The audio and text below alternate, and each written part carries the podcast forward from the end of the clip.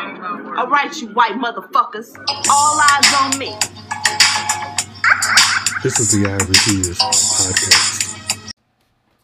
Welcome back, everybody. Happy New Year. It is I, Mr. Fox, aka Take It or Leave It, aka Jon Hamm's athletic supporter.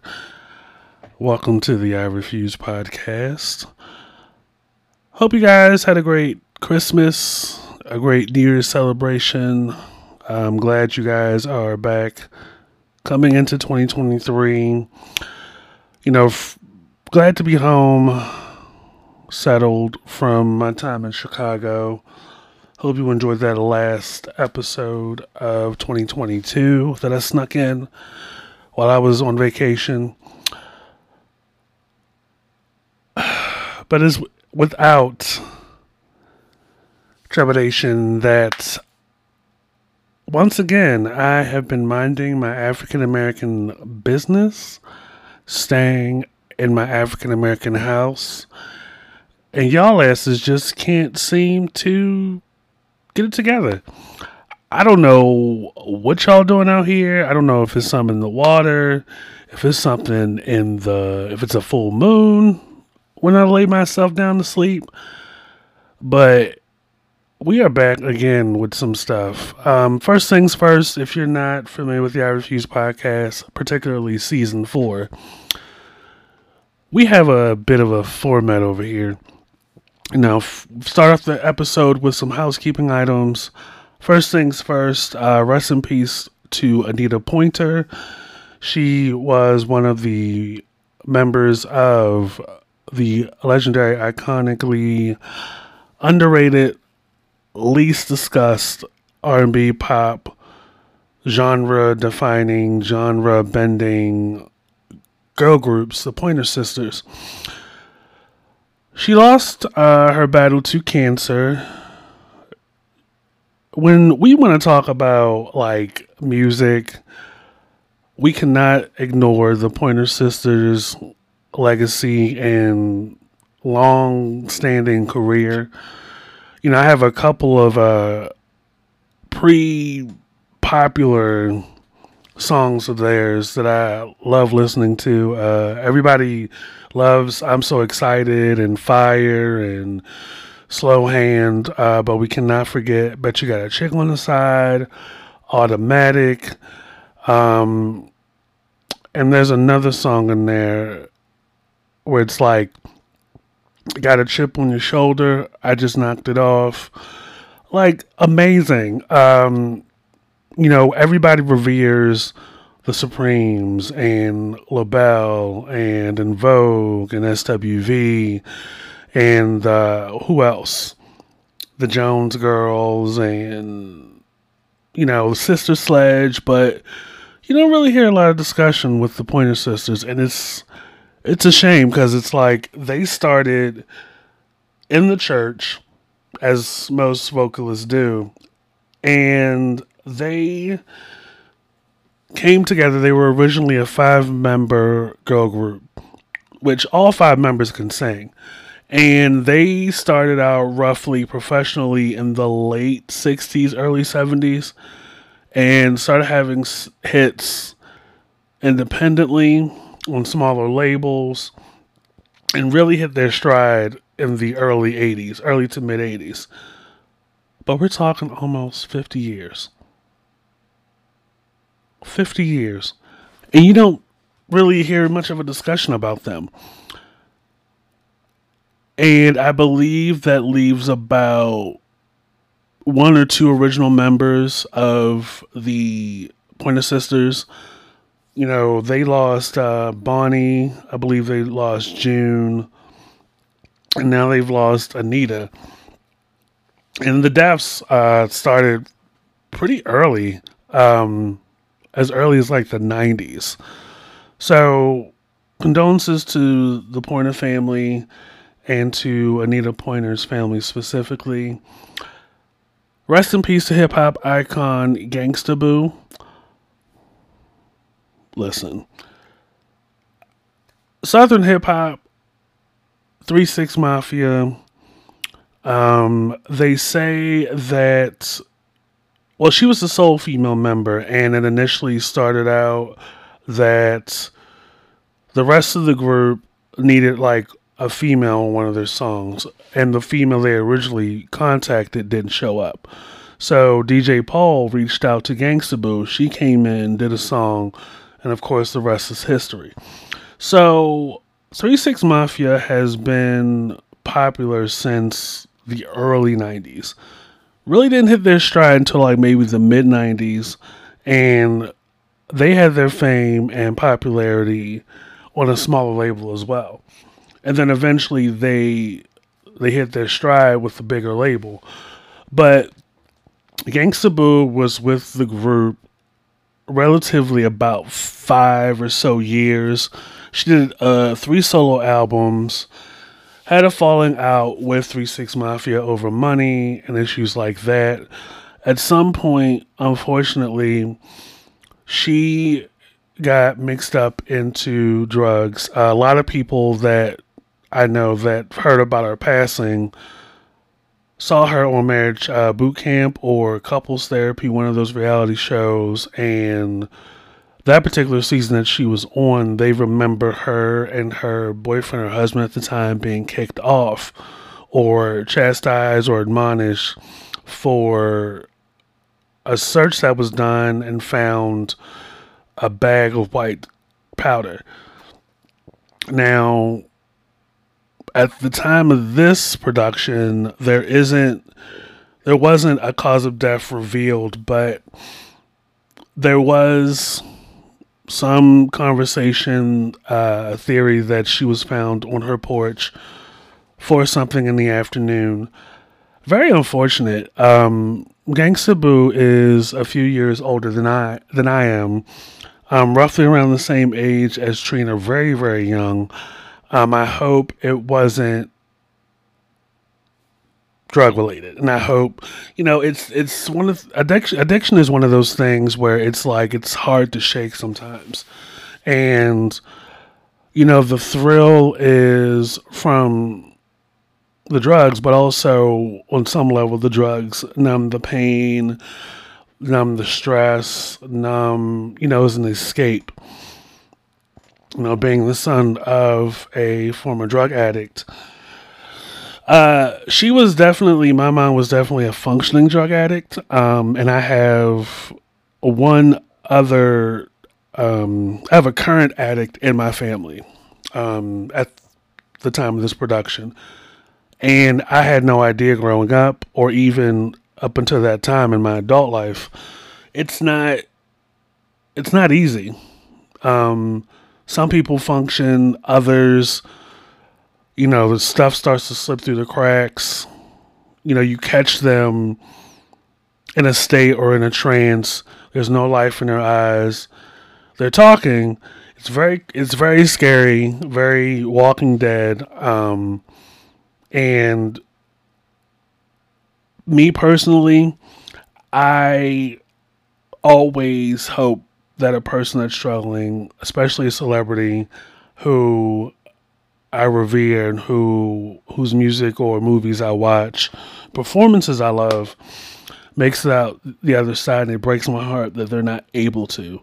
Um, we're not saying here at the I Refuse podcast because we don't speak on things we don't know. We don't speak into existence. We just do we do talk about what we know but we can also theorize. So, rest in peace to Gangsta Boo, um, one of the rare, groundbreaking female Southern hip hop artists. Um, before La Chat, before Trina, um, around the time of Missy Elliott, who is from Virginia. Um,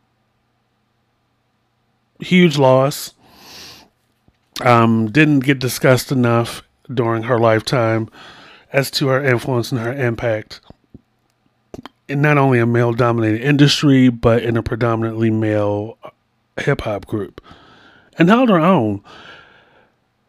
So that was that was very much a sad thing to hear about. Um, moving on, rest in peace to Fred White, one of the members of Earth, Wind, and Fire. He was actually the drummer in Earth, Wind, and Fire, brother of founder Maurice White and guitarist Verdine White. Fred White, a child drumming prodigy, made his first prof- professional appearance at 16 on Donny Hathaway's live album. Get into that. He joined Earth, Wind, and Fire in 1974, and a year or so later, they released their iconic song and album "Way of the World." Uh, it's no not much details as to his passing. Uh, Verdine White did go to social media to announce his passing. Let me tell y'all something. Like when you want to talk about a group that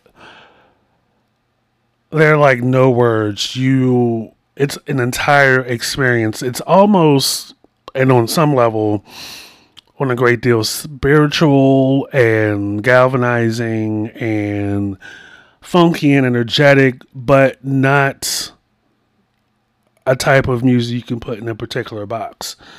Um, you know, R and B music, pop music, rock music. You know, Earth, Wind, and Fire was all of that, and then some. It, you know, music definitely has a way of taking you to another place, but something about Earth, Wind, and Fire's music that takes you to like another universe. And they definitely are an experience. You know, it's very rare, just from audio only, that music takes you to a different place. You know, Stevie Wonder is up there in that same universe. Uh, Michael Jackson, is up there in that universe. Quincy Jones is up there in that universe. Uh, Ray Charles, Billie Holiday, where it's just like Mint Condition is another another uh, artist group. Sade is another another band where it's just like definitely it's it's a high and it's an, an escape that just it's wild. Um, I was having a conversation about you know these latest deaths, particularly Gangsta Boo, where it's like I had it with a friend of mine who's around the same age as me, and it's like slowly but surely people that defined our childhood or influenced our childhood are dying. Like, you know, the Green Ranger, Jason David Frank died by suicide, and that was a surprise because um, a lot of people that went to the meet and greets and the comic cons and those kind of events only saw the happy and an incident in a all too common pattern as we go into the fourth season of the pandemic where along with the other stressors and the other depressing situations in life, you have this whole pandemic that has turned around how we feel about being social, how we approach just about everything we've taken for granted leading up to the pandemic. Like the hysteria and the the fear and how it's anybody's game or anybody's can be affected. It's like, yeah, you got the, the vaccine, or no, you didn't get the vaccine, and you can still get it and not know what the outcome may be.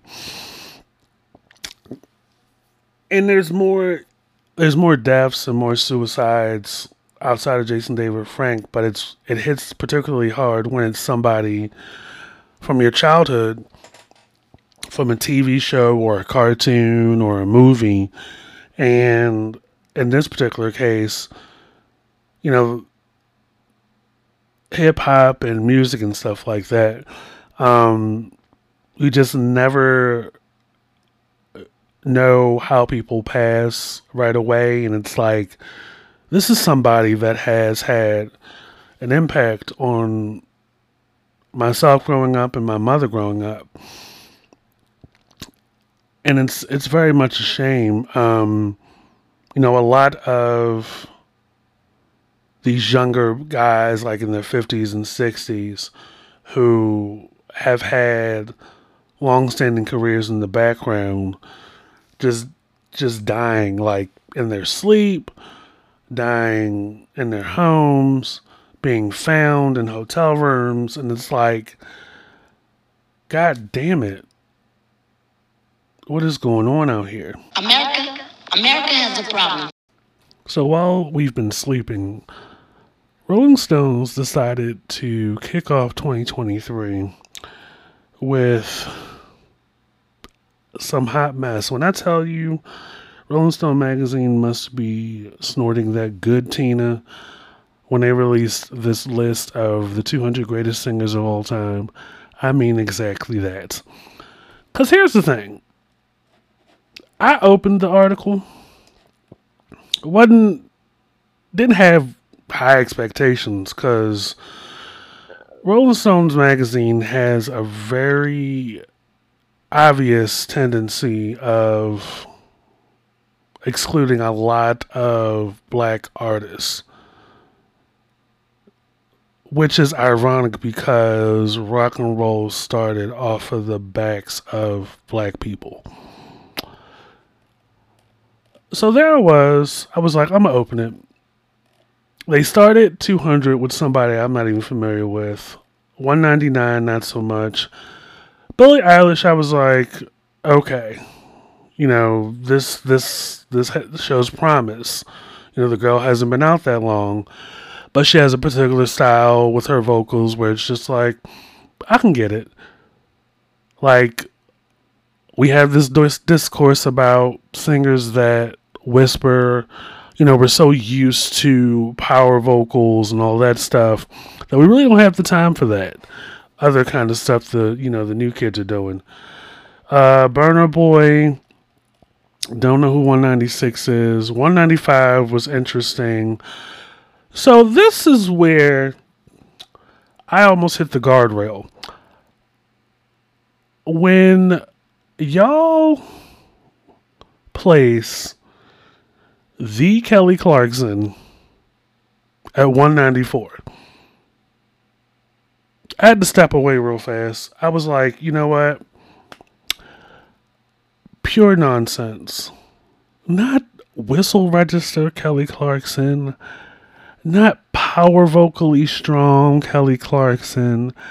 The first winner of American Idol, Miss Independent.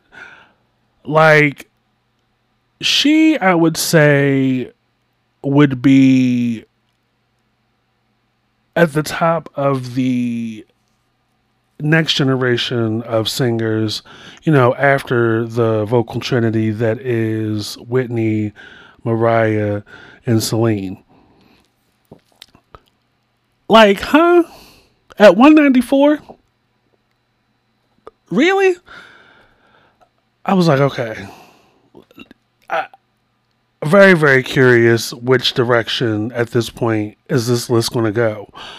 So I continue to scroll, and this is where my eyes popped out of my head like the characters on Roger Rabbit. Y'all placed Brandy, Brandy Norwood. No, known worlds over as the vocal Bible. Uh, I don't lean too heavy on that title, but I get it. Uh,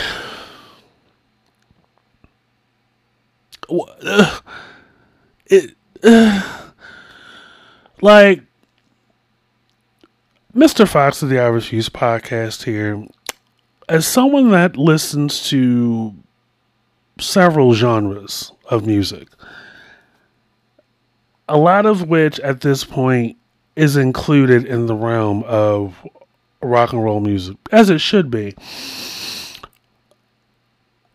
Personally, I have an issue with placing black artists relatively low.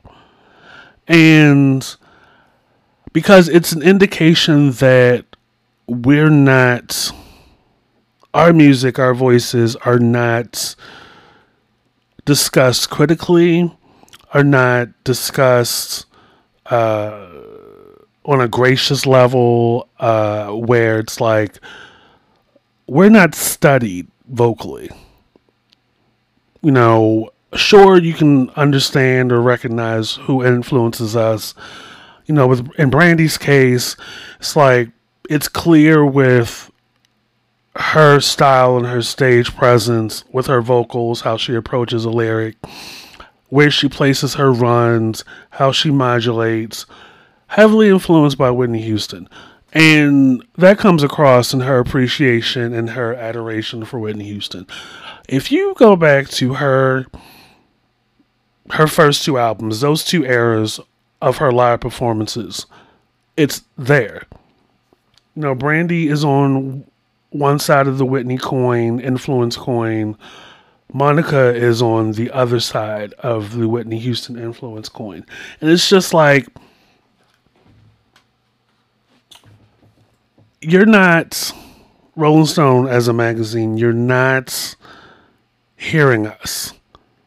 You know, very it's very rare with someone that not only has an alto vocal range, but a distinctive timbre, a distinctive tone, and a distinctive approach. I mean, the moment you hear Brittany, I mean, Brandy's voice, you're like, oh, that's Brandy. And from the gate, she's always, her stage name has always gone by her first name only. and even her impact to this day is felt. Like a lot of the next generation of singers have come after her, Monica and Aaliyah, which, by the way, they should be primarily credited for the 90s pop teen revival, not Britney and Christina Aguilera. Catch that T. For it's felt through Jhené Aiko, Summer Walker, Jazmine Sullivan, even SZA, Lizzo. It's it's wild to me that they would place her Brandy this low at 193. Then I kept going. I was like, okay, 192, not too familiar with her. 191, one of the members of BTS. Now I know. At this point, I realized, okay, this is one of those. Uh, def- somebody on the staff is definitely of part of the K-pop standum. I I don't get it. Every every time I watch it, I feel like I'm in a cartoon. You know, I go down to the Korean spot. I think it was a. Uh, Whistle Pig or one of the pig restaurants over in Baltimore, and it was just on all the TVs.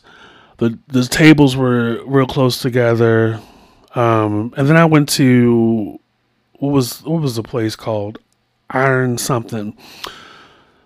And it was there too. I was just like all this fast dancing and this fast pop, it's just it's a lot and it's it's chaotic, it's manic. I was like Am I on something? Am I on Quaaludes? Am I on speed? What is happening here? But yes, one of the members of BTS made the list. Then I got to 190 and I was just like, Frank Ocean? I had to completely leave the apartment. Y'all placed Frank Ocean over Kelly Clarkson and Brandy Norwood. Uh, you know, I was having a conversation with my co-host of the usual suspects, Abstract Sagittarius, about Frank Ocean. Frank Ocean is an experience. Like, he may not have the strongest vocals, but he is someone that has a particular style. And, you know, while I'm glad he's on the list, I wouldn't place him above Kelly Clarkson and Brandy. At this point, I was just like, I don't know what they're trying to go for here. Um, because when you think of singing and you know vocalists, you think of those group of singers that not only connect with you but just pull you in from outside. And it's just like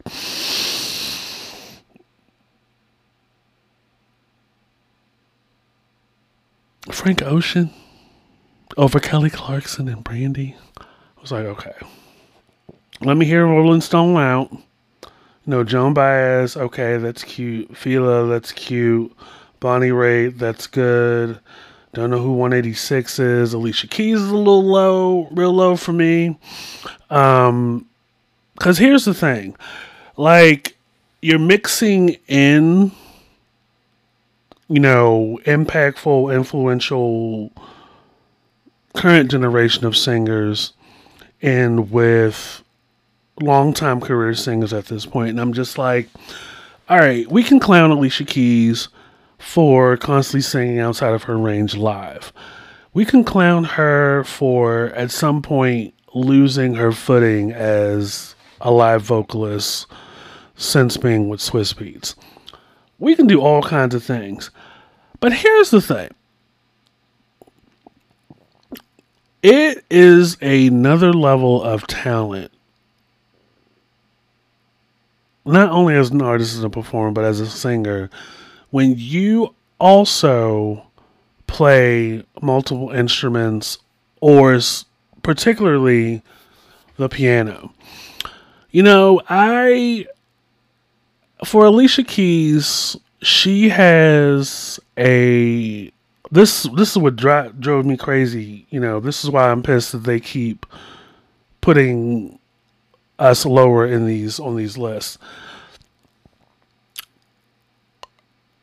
You know, she's not the only singer songwriter that can play an instrument and sing at the same time, but her voice to make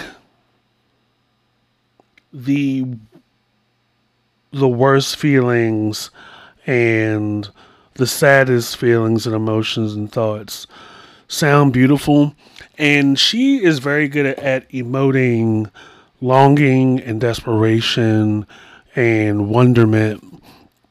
Uh, her first album, iconic. The second album took me a little longer to to grow on me, but definitely a stronger set. You don't know my name, like Oh my god. I that just drives me to the edge where I'm just like, I get it. And it's so beautiful throughout. Know, shout out to Kanye West for producing that.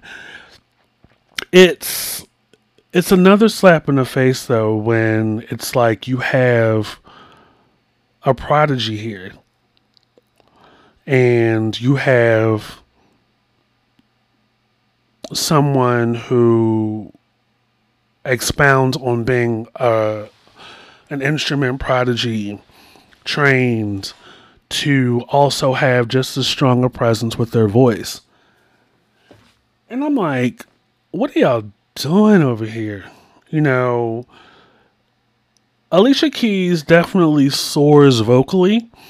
Uh, very empowering when she gets to doing the choruses of some songs. She could also do this thing with her voice where it's like, dang, there's like pain and joy when she shifts vocally. She reminds me to an extent of Mary J. Blige, who does the same thing. It's just like 185 for all that, 185. 184, Don't Know You. Solomon Burke, I'm familiar. Jazmine Sullivan made the list, and I'm like, okay, y'all are really playing in my face. Bob Seger, okay. SZA. Um, you know, while I'm glad that they are including some of the new girls. Uh, SZA could have been a little bit higher, but I understand Martha Wash should have been higher. Don't know who 178 is. Okay, Patty, Iggy, blah blah blah. Atlanta, okay.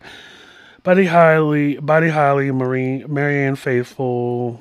Don't know that. Odetta, okay. Chris Stapleton. Sylvester should have been higher. You know, here's the thing. Like the church, that's to be brought up singing in the church that is that is from your foot, from your feet, from your diaphragm, from a spirit that is from a another universe. And what I think Rolling Stones continues to miss is that the church is just as instrumental in a lot of artists' repertoire, performance, vocals, because it's driving, it's it's steeped in faith and hope, and a lot of that comes across in people's vocals.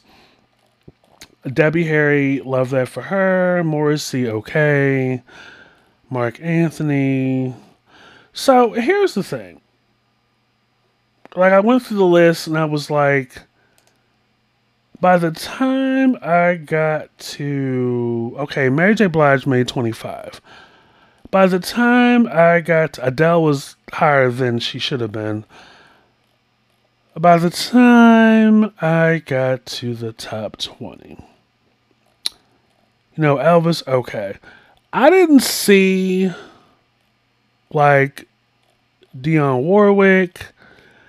I didn't see Diana Ross. You know, Beyonce's in the top 10. So is Stevie Wonder, Ray Charles, Mariah Carey, understandable Billie Holiday, Sam Cooke. Whitney Houston is number two, Aretha's number one. But there was no Patti LaBelle. I don't think I saw Sade in there. Uh, Celine Dion was missing.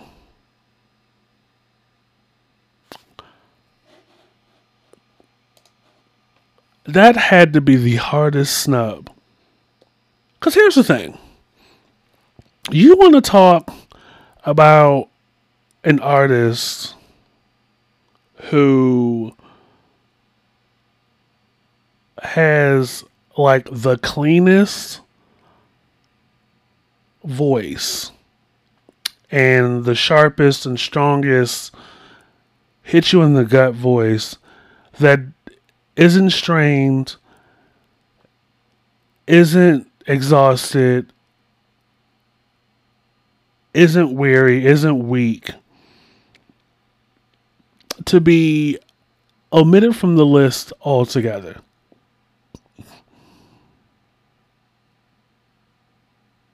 And I don't believe Michael Jackson was on this list either.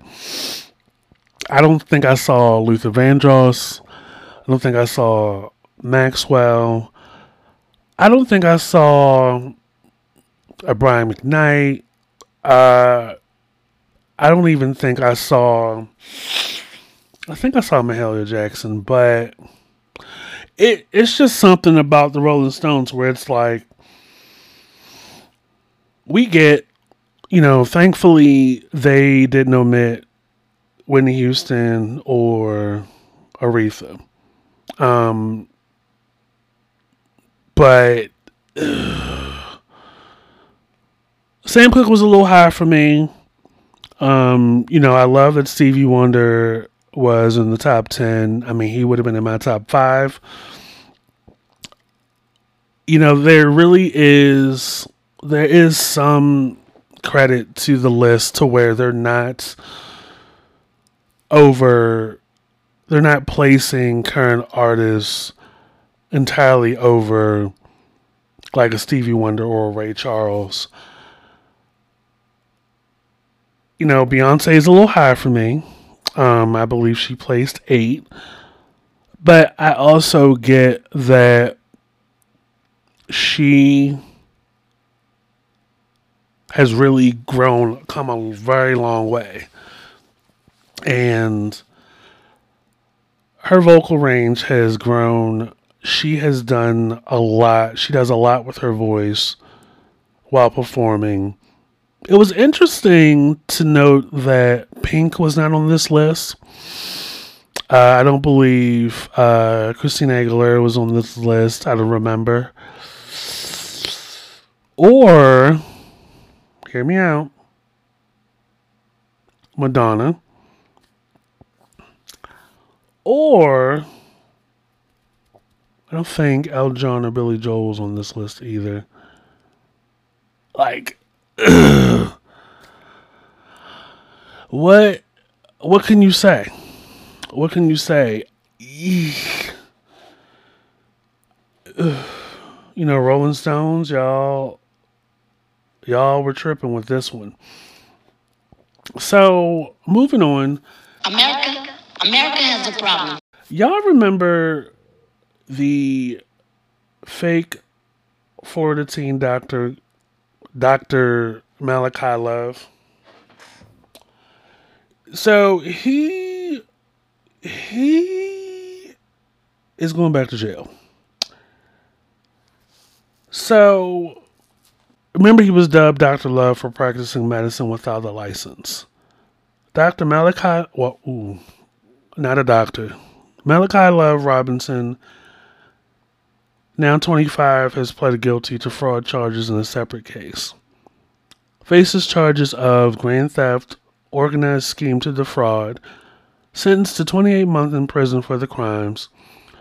An initial investigation this time was launched in March 2020 when the owner of a United States of Freight, a shipping broker in Delray Beach, claimed Love Robinson had rerouted business payments to go to his personal accounts. He was well known years before in 2016 when he was just 18 of operating a medical office at 4700 North Congress Avenue in West Palm Beach and presenting himself as a certified medical doctor, which he was not.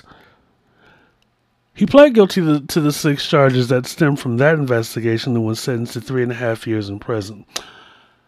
When I when this popped back up on my timeline, right? I was right in the comments. Shout out to Baller Alert for this story, by the way. I was in the comments section, and the first name that popped in my head when I saw this story was whatever happened to Tyrone Hankerson? Hankerson. Who, child, y'all wasn't outside when Twitter was combusting at the seams over some Tyrone Hankerson. So, allegedly, this Tyrone Hankerson guy worked in the federal aid office at Howard University. And it was a bigger conversation at my job at the time because one of the guys I worked with is a Howard University alum by way of North Carolina, right? I think Duke University or Winston-Salem. Anyway, it was alleged, theorized, um, I don't think there was an official story that came out that Tyrone Hankerson was allegedly funneling his social media escapades wearing nice clothes, wearing these fur coats, going on these trips. Because he had a whole Instagram page, whole social media presence of him traveling abroad that was allegedly funded by federal aid money that was supposed to go to the students that were either trying to attend Howard University, enrolled, were between semesters, were allegedly somehow going to this guy. Baby, the memes that came out of that era, hilarious. I remember there was one where it was like, it was a black and white photo of Marvin Gaye, what looks to be in his Midnight Love era. He's in the back seat of a vehicle in a in a coat, a very nice coat with a fur collar. And the caption read Tyrone Hankerson on his way to deny your federal aid student application. Baby, when I hollered, I'm still hollering. And it's been at least five years.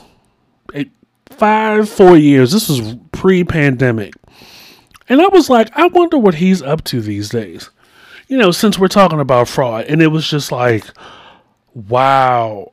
You know, I forgot about this Malachi guy for a minute, but the moment I saw his photo, I was like, oh, that guy again. Like, what? I gotta applaud y'all. These fraudsters and these scammers that are out here just trying to get over. And this is before, you know, we had the social media influencers or scammers or work from home kind of people. I mean, y'all, social media has just made it even easier, you know, to scam coming from a history of having the signs by the traffic light, you know, pretending to be homeless on the street corner. You can do it from the comfort of your own home, from the heat heated room and luxury of your bedroom. And if you are convincing enough, people will buy shit. I'm sure y'all seen uh, the latest Karamo episode where the pink sauce lady is confronted by a woman that bought her product. First of all, anybody that buys pink sauce, anybody that looks into retaining any kind of food product or food service from somebody over social media. Use a damn fool. And when you think about it, the pink sauce thing, how y'all just are so quick to hop on something. You literally watch the video, you see the woman like putting the stuff in what starts off as an unlabeled Hellmann squeeze bottle mayo container. And the feedback from people that have paid money, $20 by the way, is that they found glitter in their pink sauce. And the glitter is from the type of glue the woman used allegedly to affix the label to the bottle. Mind you, just a woman in her kitchen or living room doing videos with this pink sauce. Mind you, no condiment should be pink. At the at the very most, the condiment should be green. And that's pesto. The only thing that should be pink, and that's even questionable at most, is Pepto Bismol. And y'all are got the game fucked up. But nevertheless, she was confronted on Karamo's show. Um, funny how I'm only a, seeing these his show like on the internet. But he got a season or a couple of episodes, but nevertheless, she gets confronted by another woman who made a complaint. But here's the thing when y'all make a complaint, and clearly she was on there to be performative, y'all kept going back. Y'all keep going back. I at first I was I wasn't sure who was the pink sauce lady and who was the customer because it was like both of them had an argument, but both of them were just ridiculous. I was confused. I had to turn it off. But I gotta applaud you scammers for finding ways, even though it's like immoral and unethical and lacks common sense. Like y'all have the energy and the ambition and the time. You know, we the I Refuse podcast. When you put your mind to stuff, anything is very much possible. America, America has a problem. Here we are, only four days into the new year, and we here at the I Refuse podcast, me, Mr. Fox, keep getting reminded as to how stressful, even more stressful than normal life is right now, and how chaotic all this shit in the universe is affecting a lot of people. James Buster Corley, who co founded Dave and Buster's, has died. Dave and Buster's, he was 72 years old. So Corley was found dead Monday, literally, that was two days ago, at his home in Dallas from an apparent self inflicted gunshot wound. Four months prior, Buster Corley had a stroke that severely damaged the communication and personality part of his brain, according to his da- daughter Kate. Corley founded Dave & Buster's alongside David Corriveau in 1982 in Dallas.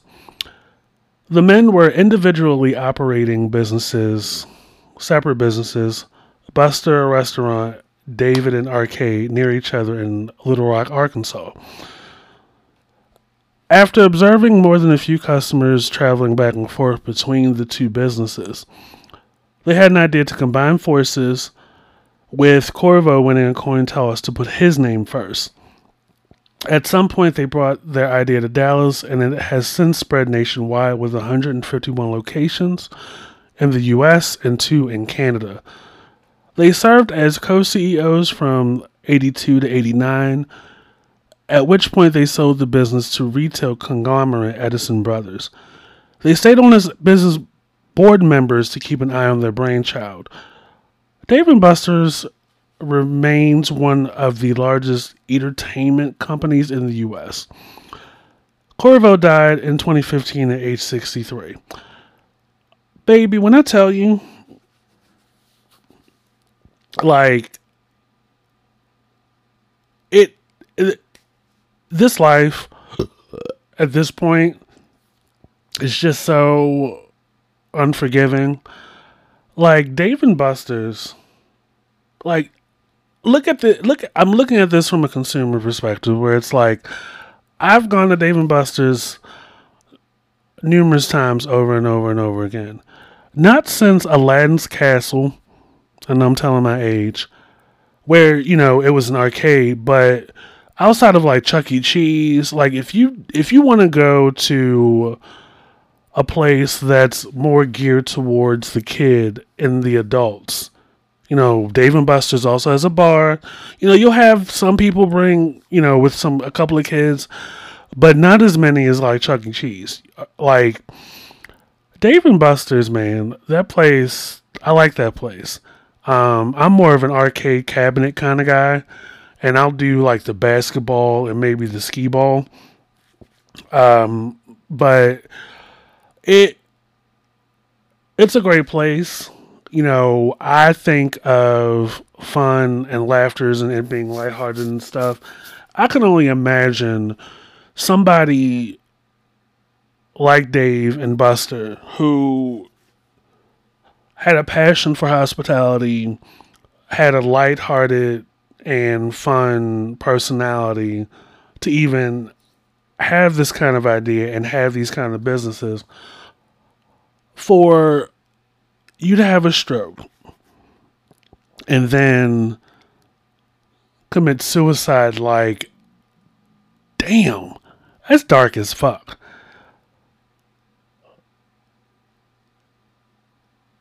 like i said earlier in the episode you have a pattern now we're seeing uh, more of a pattern at this point of people dying by suicide. And, you know, suicide's been a common thing, but it's particular to note that the suicides that we've been hearing about are surprising when we hear who is the one the ones that are dying by suicide. Like you just have no idea how bad it gets for people who have brought joy to so many of us.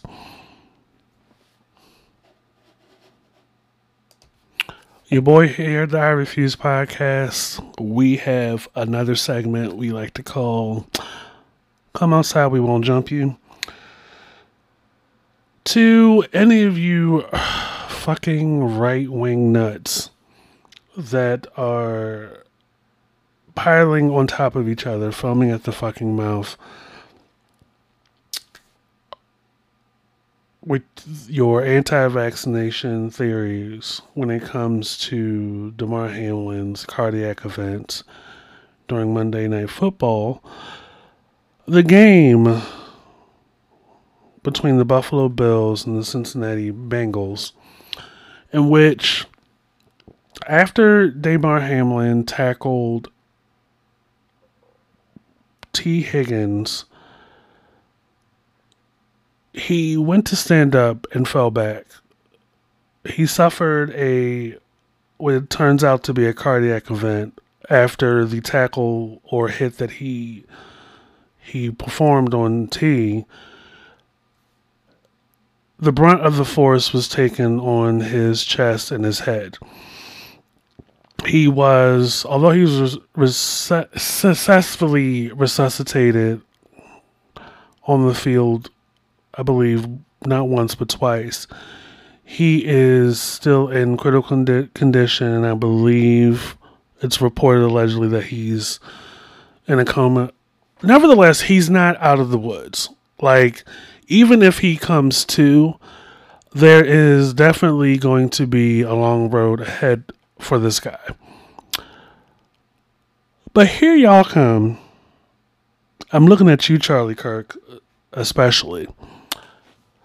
Using your Twitter account to further push the theory in your own say it without saying it kind of way that his cardiac event, Damar Hamlin's cardiac event, was tied to his having the vaccine, or just uh, an, a nod or a feather in the cap of anti vaccination theories and narratives and, you know, platforms that a lot of you right wing nuts, Charlie Kirk, I'm looking at you, are about these days.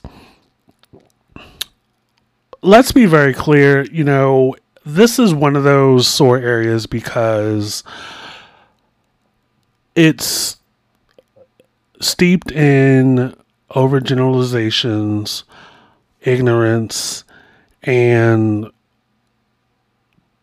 pushing further a dangerous narrative that is anti intelligence, anti scientific, anti health. Very dangerous. You know, three areas that are very important in gee, knowing what the fuck you're talking about. And particularly important when it comes to life and death. You know, a lot of people don't want to believe, even when it's clear, as to all the dangers that occur in football, all the things that are possible aside from CTE that is possible when your body, particularly specific parts of your body, take a hit or, you know, from another player or a hit to the ground. Some surprise jolt or force of impact, especially when it's focused. And you know, a lot of these these nuts have been on this this crazy train since before Dr. Fauci. You know, I was on Twitter minding my African American business the past couple of days. And it's not only the politicians and the more influential people, you have people that are that either were or still are currently EMTs piling on their opinions. And it's like, that's great that you were an EMT for almost 20 years and you continue to be an EMT. But EMT is not a doctor. A resident assistant isn't is in the neighborhood. A medical assistant, not so much not even the people that do coding, not even the people that do the vitals.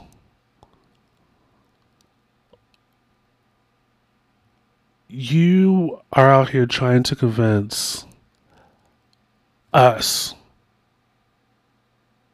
with a counter argument from people that not only have a medical license are medical doctors, not just entitled, but actually have done the work, gone to college, certified by the state and by the government.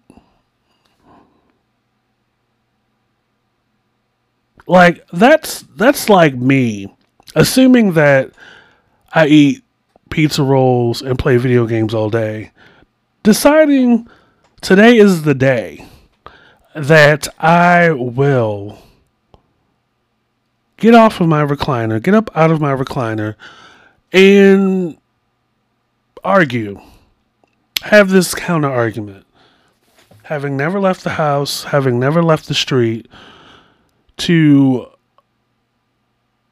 wheel myself into a conversation on Twitter with numbers, percentages, because I found the percentage key, and present present it as credible data. Now, those of us that have been to college, those of us that have graduated from high school, know and stress the importance of sources and presenting with your arguments or your piece of rhetoric the source information to support your argument. Anybody can put can find numbers on the keyboard and the percentage key after they open a tweet and press send. And I said to the guy, this EMT guy, I'm like, okay, I, I will take I'll be open to a tweet from a medical doctor. And he provided one with the guy who has MD in his his name. But I thought MD all MDs had the periods between the letters. This guy didn't. You know, it's no coincidence that WebMD doesn't have it either, but y'all stay going to that website and using that to do home remedies and shit, and you wake up and you're in the damn ER looking at a hundred dollar copay. But you know, come outside, we won't jump you, Charlie Kirk. You may get a raised eyebrow similar to The Rock. Like, what are you on? Just just say no. Just say no to whatever you're on. It's okay. It's all right. So we here at the I Refuse podcast like to conclude the episodes with a little story time. And boy, do I have one for you. So, if you were listening to the previous episode, Dangerously in Love, you will find that I went to Chicago uh, from the 26th until the 2nd, the 26th of December to the 2nd of January. I know first thought is why Chicago in December? Especially around Christmas. Everything worked out fine. Uh, we hit the road days after the Ohio Turnpike blizzard and the Midwest blizzard and the pileup on the Ohio Turnpike that affected over 50 people and I think killed at least two. Didn't hit any major snow. Mind you, we hit the road Monday, which was the 26th. Um, and there were remnants of vehicles on either side. Got to Chicago in 10 hours, drove straight through with some stops for meals and stuff. Vacation was lovely. It was warm by Tuesday or Wednesday. There was no wind. It wasn't disrespectful. All the snow was gone. It was like the mid 50s the rest of the time. Here is where things were interesting. I swear to y'all, I did not go out looking for this. I was actually home watching Don Lemon and his mother, who was a hoot. I made a nice little peppercorn steak dinner, mashed potatoes and green beans. We had La Marca, with per our usual New Year's Eve tradition.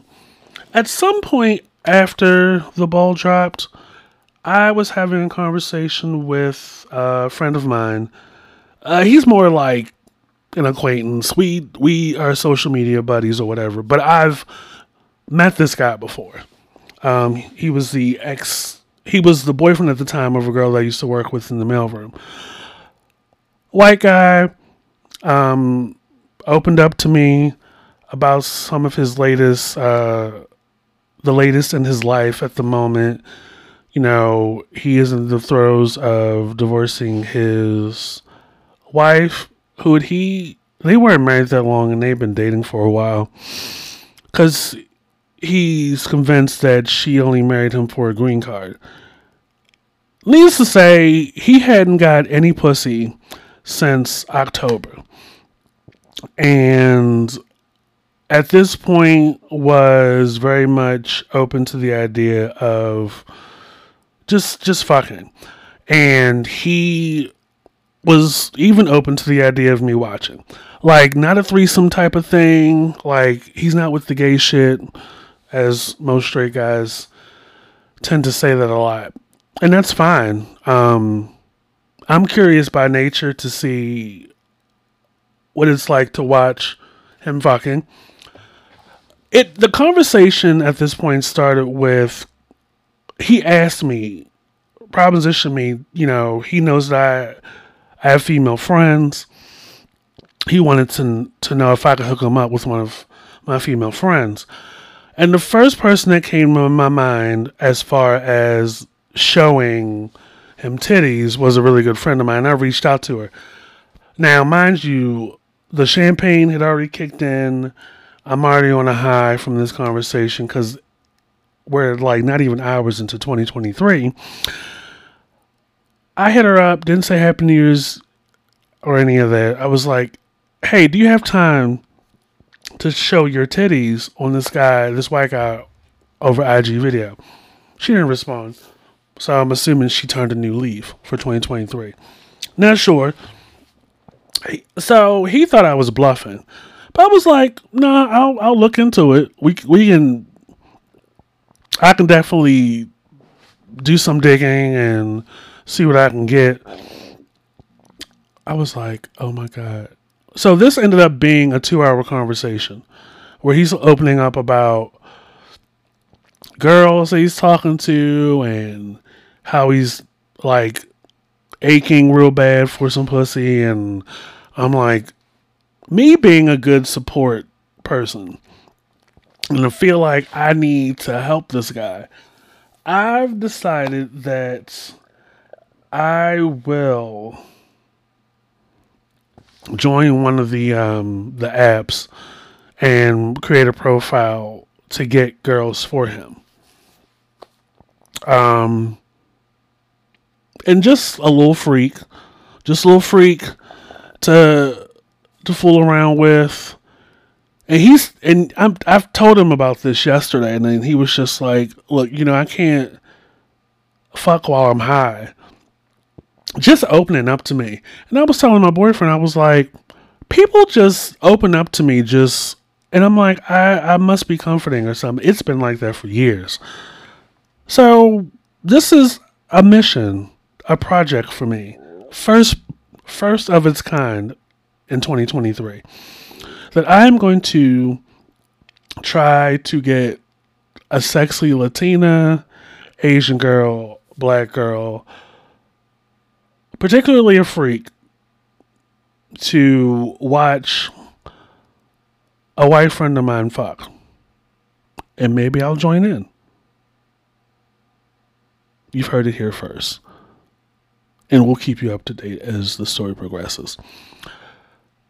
This is Mr. Fox, the I Refuse podcast. Be sure to continue to support this podcast as well as the I Refuse podcast After Dark, which I need to make a new episode for. And of course, the usual suspects, which will be producing a new episode for that podcast this week and releasing it probably by the end of this week. Uh, stay hydrated, uh, keep your grease scalped, your scalp greased. Uh, make sure your edges and your weave is blended in before you start going crazy. And uh, we will catch you guys later.